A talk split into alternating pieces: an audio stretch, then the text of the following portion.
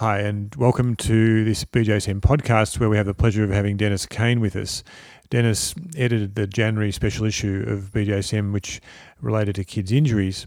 And Dennis, I'd like you to begin by just telling us how you got to be in a special place in injury prevention and injury epidemiology. Thank you, Karim. Uh, absolutely.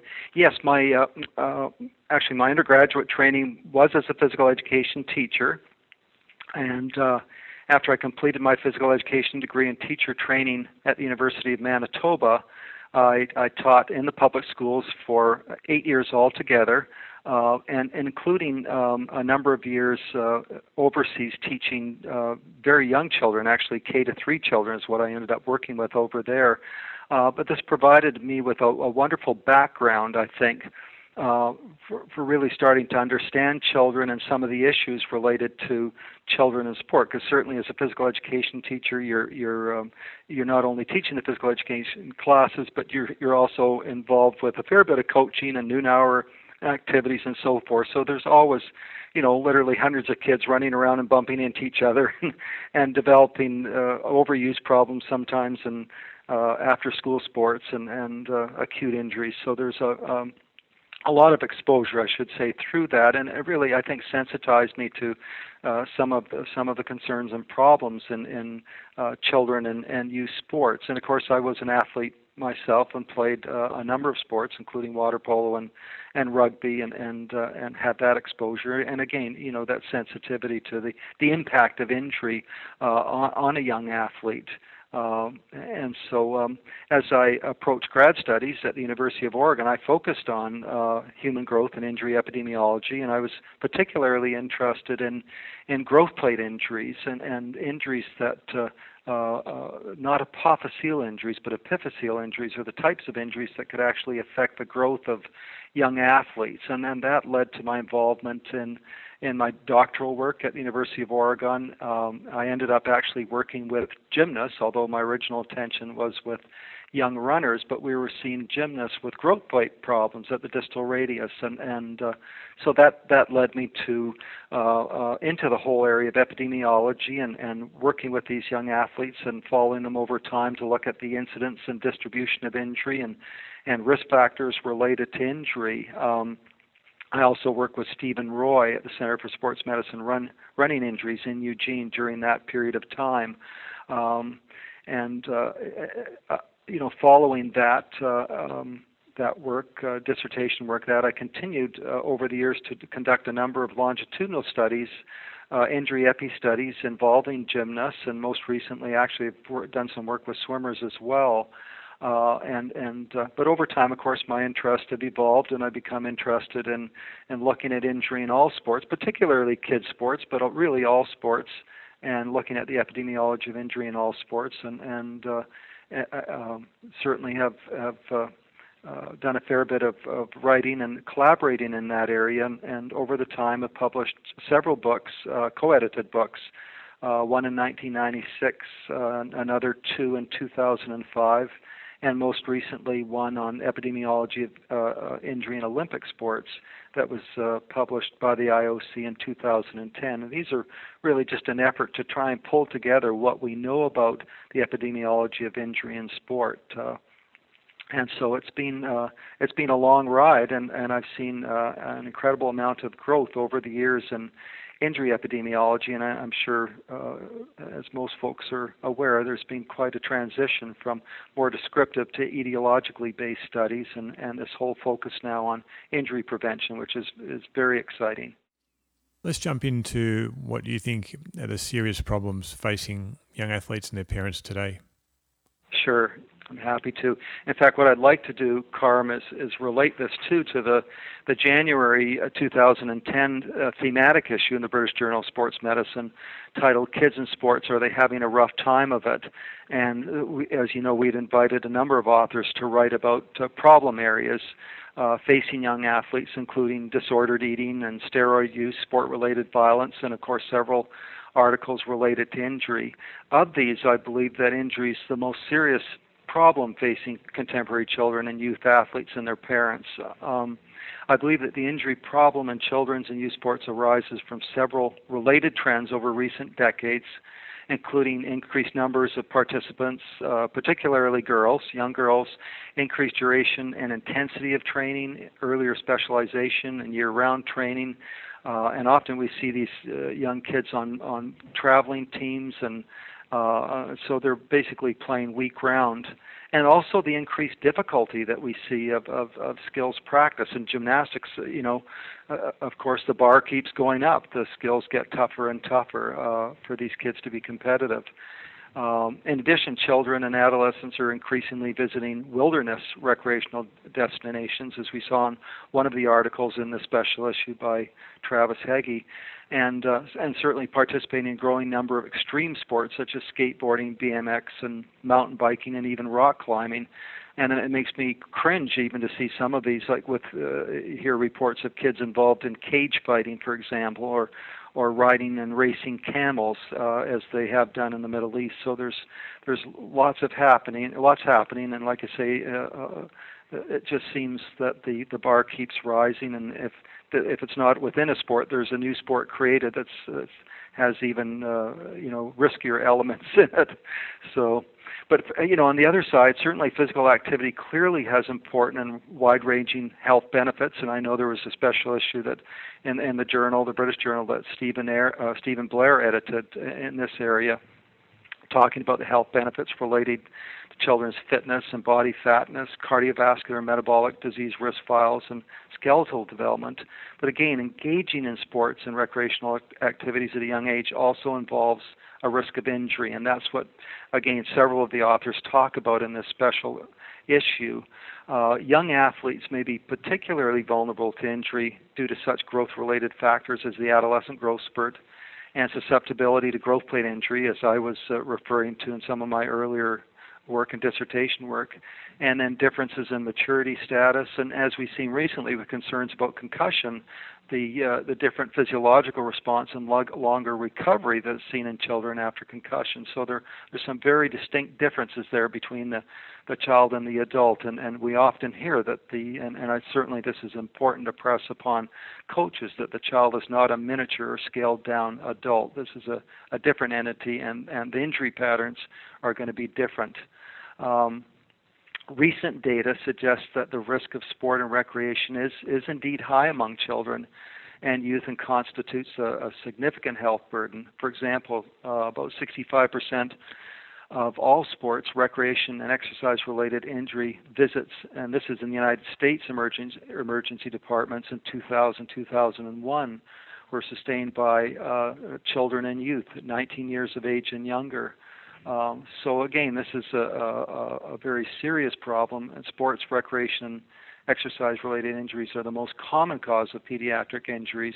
And I've looked at a number of studies accounting from anywhere to 19 to 29% of all injuries in this population. So almost one out of every three injuries uh, can be related to sports. It certainly is a double-edged sword. And on the one hand, we've got this talk about uh, children being inactive and on the other hand, there's a potential high rate of injury. So, what would you say are the three to four main issues that we need to address? Okay. Yes. Um, you know, I feel that there.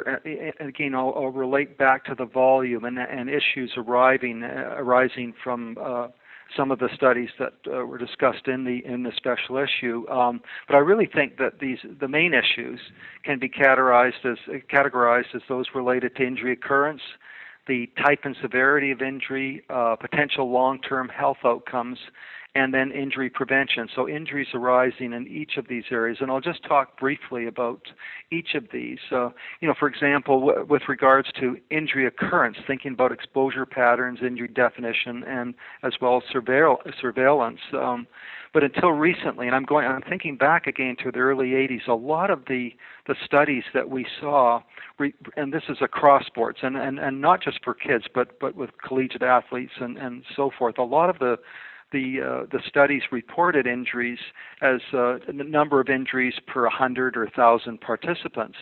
And in fact, this is still the case in some pediatric sports, as, as I've seen recently. Um, and uh, however, this type of reporting doesn't account for the variance in exposure of participants. uh, to risk of injury. You know, uh, because we don't have an exposure base in there, a time or a, uh, you know an, an element, whether it's a, a climb or a bike ride, that type of thing.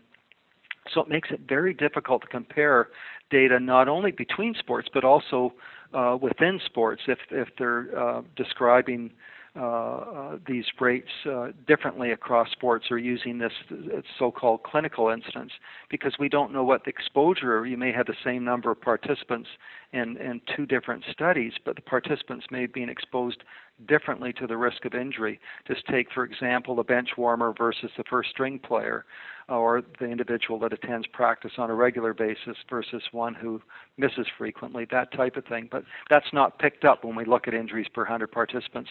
So that is a concern, and continues to be a concern in some of the data that we see coming out. Another one is the in the area of, of injury definition and deciding what incident should be registered in sports injury research, what qualifies as reportable injury. Uh, and the result is, you know, and even, again, even within within one sport, it's difficult to compare sometimes because the, uh, you know, as we're comparing injury rates and testing risk factors, um, the, the the definition has varied somewhat, and so the rate would be different um, between these uh, uh studies.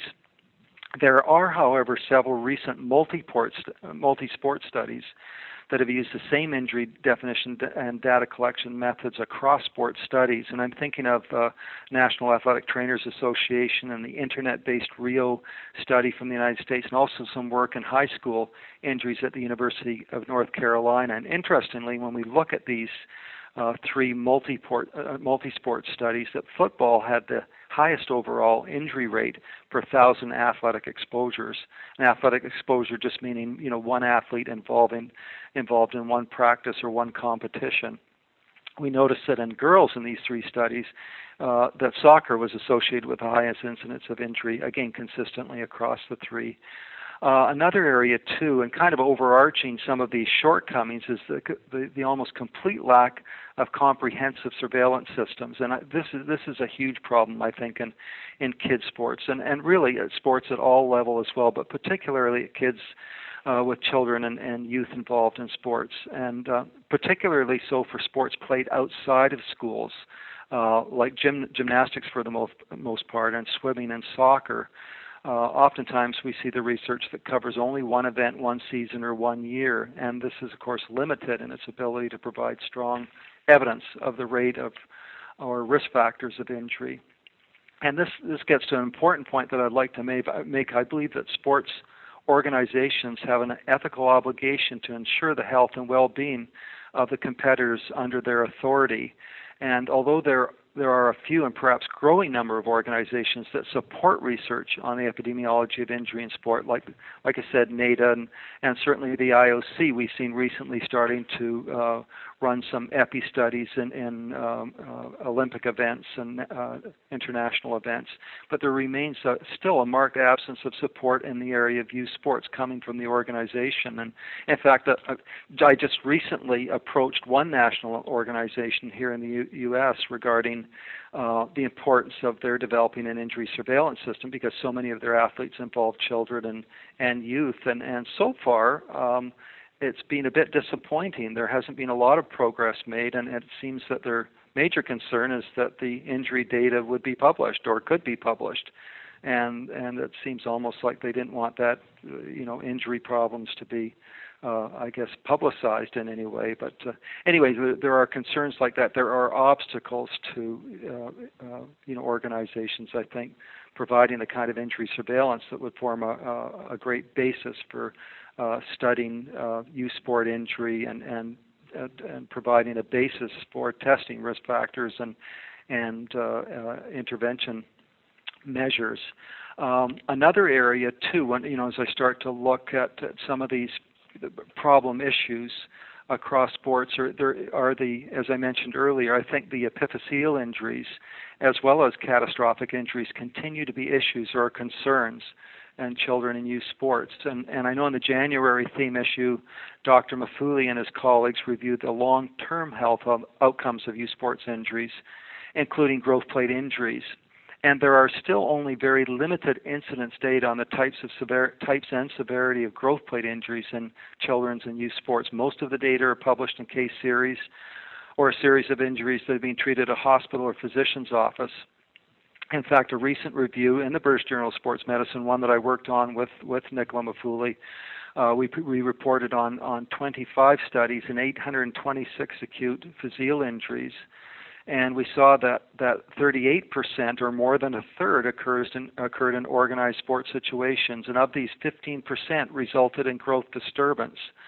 Uh, and again, because we don't have prospective data, good cohort data on this on kids sports, we just don't have an, an idea, a good idea about uh, uh, about the incidence of growth plate injuries. Um, but uh, you know, notably in a long-term follow-up of physeal injury of the ankle, it's one I was just looking at the other day that 12% had varus or valgus deformity and osteoarthritis. And I know this is another concern that we're we're talking about now, and certainly the upcoming conference in, in London in October that's going to be dealing with tackling our osteoarthritis in sports. So these growth plate injuries uh, and kids sports to me remain an area of concern. Uh, a related issue for parents, young athletes, and coaches is that they are often not educated on the potential for growth plate injuries.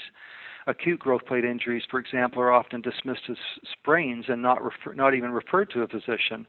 In fact, I, I re, eh, just to give you an idea of, and the folks that are listening, an idea of how easily this can happen. I remember I was supervising a student teacher years ago uh, at a school. It was in a middle school level, and it was a, a, a relay. The, the student was running a, a relay with with these uh, middle school students, and a girl tripped over her own feet and fell backwards on her wrists. Um, and you know immediately uh, had had a fair bit of pain in the wrists, and we sent her off to the hospital. And sure enough, she had had uh, type one or two Salter-Harris uh, fractures in, in the distal radii of both wrists. But it, that's all it took was a simple fall. Uh, in that case, on on falling back onto her hands. So these these injuries can happen fairly easily. Uh, but again, often they are dismissed because we're uh, adults working with coaches working with them aren't aware of the potential for growth plate injuries, and they're dismissed as strains and possibly iced and off they go kind of thing. The other area that that uh, really concerns me too are the overuse physeal injuries, and there are this was this was my as you recall my my concern from the outset is the the possibility of overuse injury affecting the uh, the physis of a long bone. And most reports deal with the shoulder of young baseball pitchers and, and the wrists of young gymnasts. So these are reports over the last 20 or so years. However, there are a growing number of reports of these stress injuries involving young athletes in such sports as soccer and football and long distance running and so forth. Um, and although most of these injuries, as we look through in the literature, resolve with rest, there have also been reports of stress related premature closure in gymnasts, baseball, and basketball players, and also tennis. In fact, I don't know if you saw the recent article by Laor et al. It was, I think, 2005 or 2006. And they described several such cases, including one of a young tennis player, and it was 11 and a half year old girl who had physeal widening of both the medial distal femoral physes and both medial proximal tibial physes. Uh, but unlike the other uh, children and youth in, in this report, she was non compliant, continued vigorous tennis training, and then two years after her initial clinic visit, she had per- persistent knee pain and developed bilateral varus deformity of both knees. So then again, we see that the, you know, the growth had been disrupted, uh, and there was deformity, and of course, there's a potential for osteoarthritis there as well. So, but again, I, I can't help because we don't have good studies on kids, and even where they do report fractures, they often don't talk about whether they're physeal fractures or or midshaft fractures or what, you know, that type of thing. So again, it's uh, and especially with kids participating to the level they are now, my concern is that we're going to see many more of these cases uh, with time, especially with the culture in some of these sports for kids to uh, suck it up and to work through their pain. And of course, this is an example of what can happen. Um, and it, related to this concern, too, another article in the issue was one by Malachy McHugh, uh, and this was, in, again, a special thematic issue in, in January in the British Journal of Sports Medicine. And his article was titled Oversized Young Athletes, a Weighty Concern. But Malachy reported that obese adolescents are more than, uh, or adolescent athletes, I should say, are more than three times as likely to sustain an ankle sprain compared with normal weight athletes. And we also know from recent reports that overweight youth are more, like su- more likely to suffer from slip capital femoral epiphysis as well. And of course, these may relate to uh, risk for later osteoarthritis. So, uh, another area of concern. Um, and then, you know, the other area that I mentioned before too, that's I think continues to be a great concern in children's and youth sports, and these are the catastrophic injuries, the sport injuries that result uh, could result, for example, in a fatality or a non-fatal brain or spinal cord injury, or even a skull or spinal fracture. And these can have a major impact on young athletes and, and of course, their families when they do occur. And uh, again, relating back to the issue, uh, the thematic issue, uh, Eric Zemper summarizes data from the National Center for Catastrophic Sports Injury Research at the University, University of North Carolina. And uh, this center provides the most useful, I think, and comprehensive data on catastrophic injuries in many school sports in the United States. And the concern, however, is that there are many sports and recreational activities that this center doesn't cover. And there are some sports like gymnastics, which are school sports, but the majority of participants participants are actually involved in non-school club programs. And again, there's no uh, there's no injury surveillance there, and there's little coverage, and, and we just don't know a lot about what's happening there. Although there are isolated reports that we see of catastrophic injuries. Um, but again, I, I feel this should be the responsibility of the national organizations overseeing or promoting these activities. Indeed, it's probably, uh, you know, as mentioned earlier, an ethical responsibility of these organizations to maintain injury surveillance systems or otherwise provide fin- financial and logistical support for those doing the work. Notably, in the U.S. School, uh, schools, there were almost a thousand catastrophic injuries, including 154 fatality, fatalities during 19 or during the period of 1992 to 2008. And uh, one of the, I think, continuing issues, because there's been a, a, law prohibiting this, is the legal use of the helmet as an initial contact point in tackling or blocking. And we continue to see kids uh, uh getting hurt this way. And, and, you know, this gets back to, I think, coaching, educating coaches, and, and, and enforcing uh, uh rules in the sport. Another area, too, that's a concern, we start thinking of catastrophic injuries, and there was a special article on this in the thematic issue as well as the one written by Stephen, Ish, uh, Stephen Marshall on heat injury in youth sport, and he reported that during 1995 to 2008, a total of 29 high school football players died from heat stroke. And again, that's what we know about. That's what's being reported. Um, uh, through the uh, Injury Prevention and Research Center at North Carolina, but there are other sports as well that aren't covered.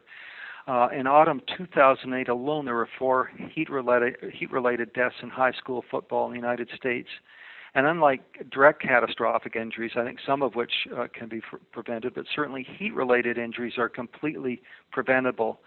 And in his article, Stephen summarized expert recommendations for the prevention of heat injury in young athletes. And in a nutshell, frequent rest breaks, reductions in exercise in very hot conditions, and adequate hydration are expected to reduce this risk in, in adolescence. Um, a third area that I, I, mentioned, a third kind of category of, of issues uh, related to the young as- athlete in sport are the potential long term uh, health outcomes. And again, in the January issue, Maffulli et al. reviewed long term health, health outcomes of youth sports injuries. And an important concern that they address is the uh, proportion of children who drop out due to injury. Unfortunately, most of the data, as they saw, from, are arising from case reports and case series and re- relate to uh, specific injury type, uh, uh, uh specific injury types like osteochondritis dissecans of the humeral capitellum. Uh, in three cohort studies of gymnasts, uh, they cite uh, 16 to 52 percent of the athletes were injured at the time they dropped out of the sport. Again, that's implicating injury as a likely contributing factor.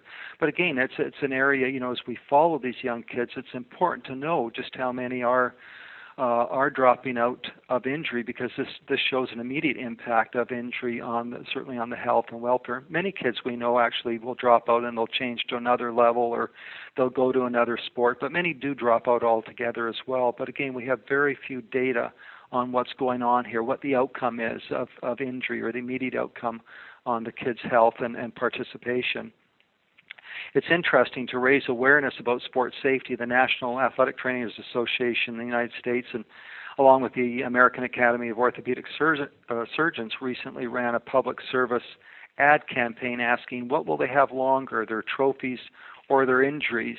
And I couldn't help but think of this as I started to uh, look towards this conference in, in October on on uh, osteoarthritis uh, as a potential outcome of, of sport and, and tackling this issue. Uh, but certainly the potential for residue from injury, injury, including osteoarthritis, is a concern. And Maffulli et al. reviewed several long-term studies, uh, long-term follow-up studies, which provide evidence that 12 to 20 years after knee injury, and this could be meniscus or ACL or both, more than 50% of those injured will have knee osteoarthritis.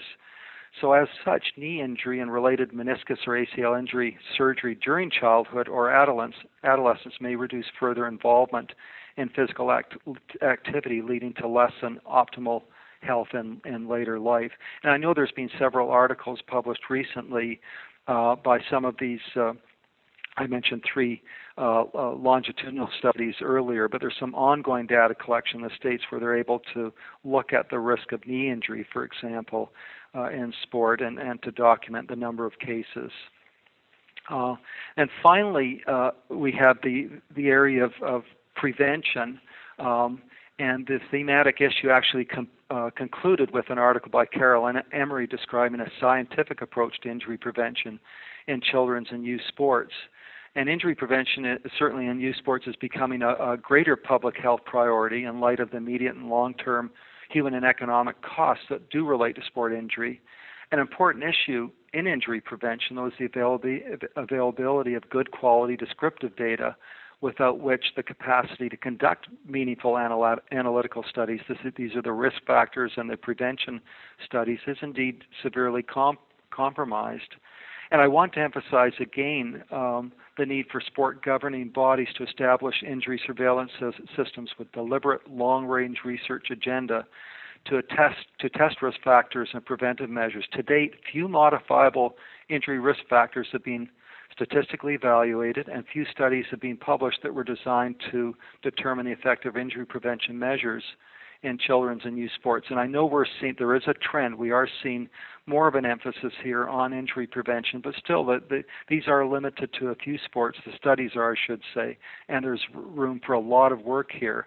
And surprisingly, there have been no preventive trials specifically on measures to reduce the risk of overuse injuries in pediatric sports, which, as I mentioned earlier, I think is is, is a real concern as well. So just summing it up, I think you know during the, the past 30 to 40 years, I've observed considerable growth in the field of sports injury epidemiology, but per- perhaps particularly so with regards to physically mature athletes. I'm talking about at the college or, or elite levels in, in many sports and young adult levels. There remains a great need for continued injury research related to children's and youth sports. I notice in gymnastics and competitive swimming, for example, there have only been a handful, a small handful of studies dealing with children that have been published in the last 10 to 12 years. And then there, there are the extreme sports that need to be addressed that I mentioned earlier the skateboarding, the BMX, mountain biking, and so forth. And then the combative kids uh, sports that we're seeing uh, with so many kids involved in these days the taekwondo and cage fighting and so forth. So there's a lot of work there for the next generation of injury researchers in the area of pediatric competitive and recreational sports. This issue of how much is too much, you know, so you've touched on it. So I've got a 10 year old who likes running a lot, and uh, some of my friends are telling me that he shouldn't be running more than a couple of days a week.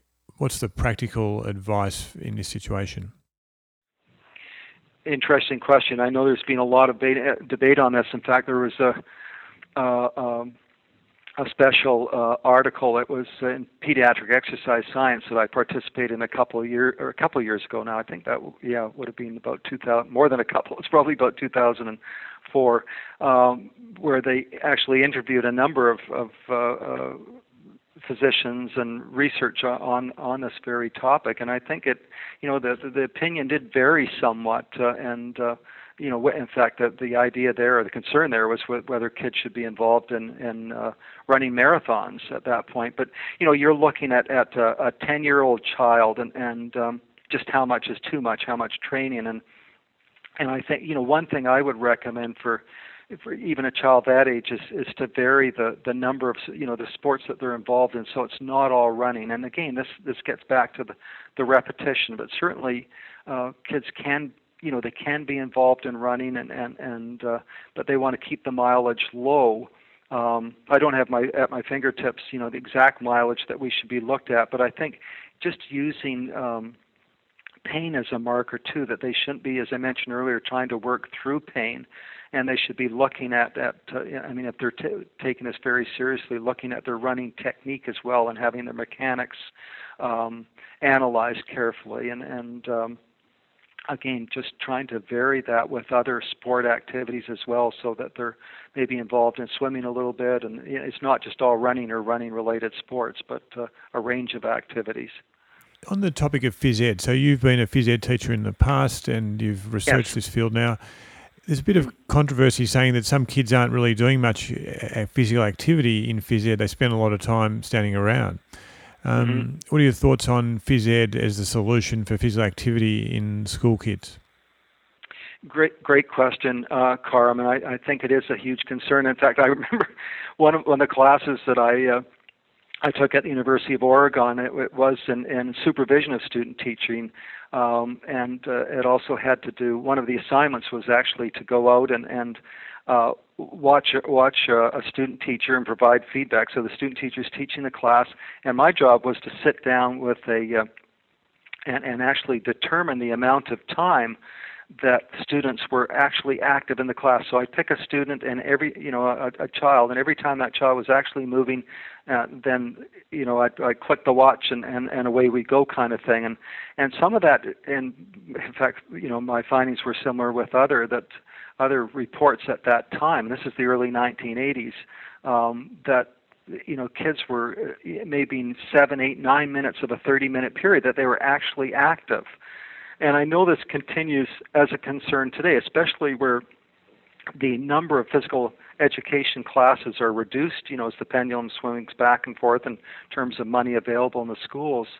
But there's that concern there about you know uh, certainly individualizing activities and keeping these kids active you know uh, uh, involved in activities that they enjoy and challenging but but uh, important for the teacher to try and minimize the amount of talking time and make sure there's enough equipment so every child has a ball or a hoop or whatever it is that they're using and not have long lineups, you know, some of the things that we used to see decades ago, but surprisingly still see in some of the schools.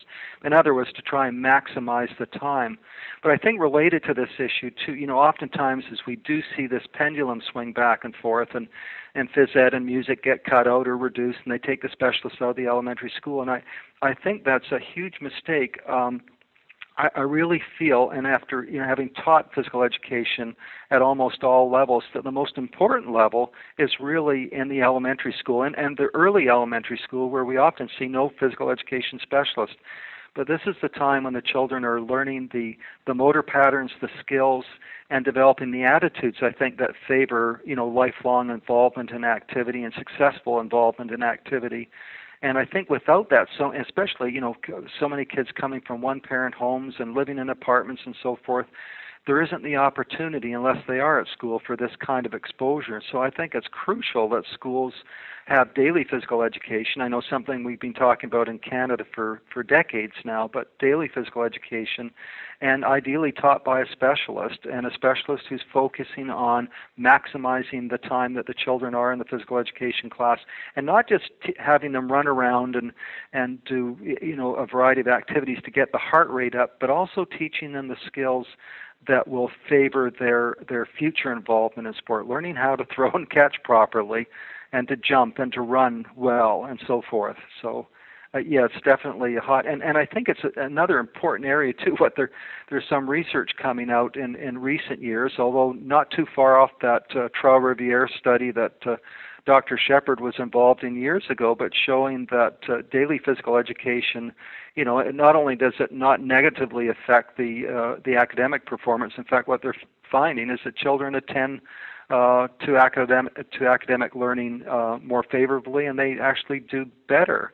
Um, although I, I, still, we probably need some more uh, cohort studies to validate this. But there's a lot of cross-sectional work, and like I said, some of the early work with the Trois-Rivières study in Quebec in the 1970s that really support this notion of an academic or uh, uh, brain spin-off from this activity in these children.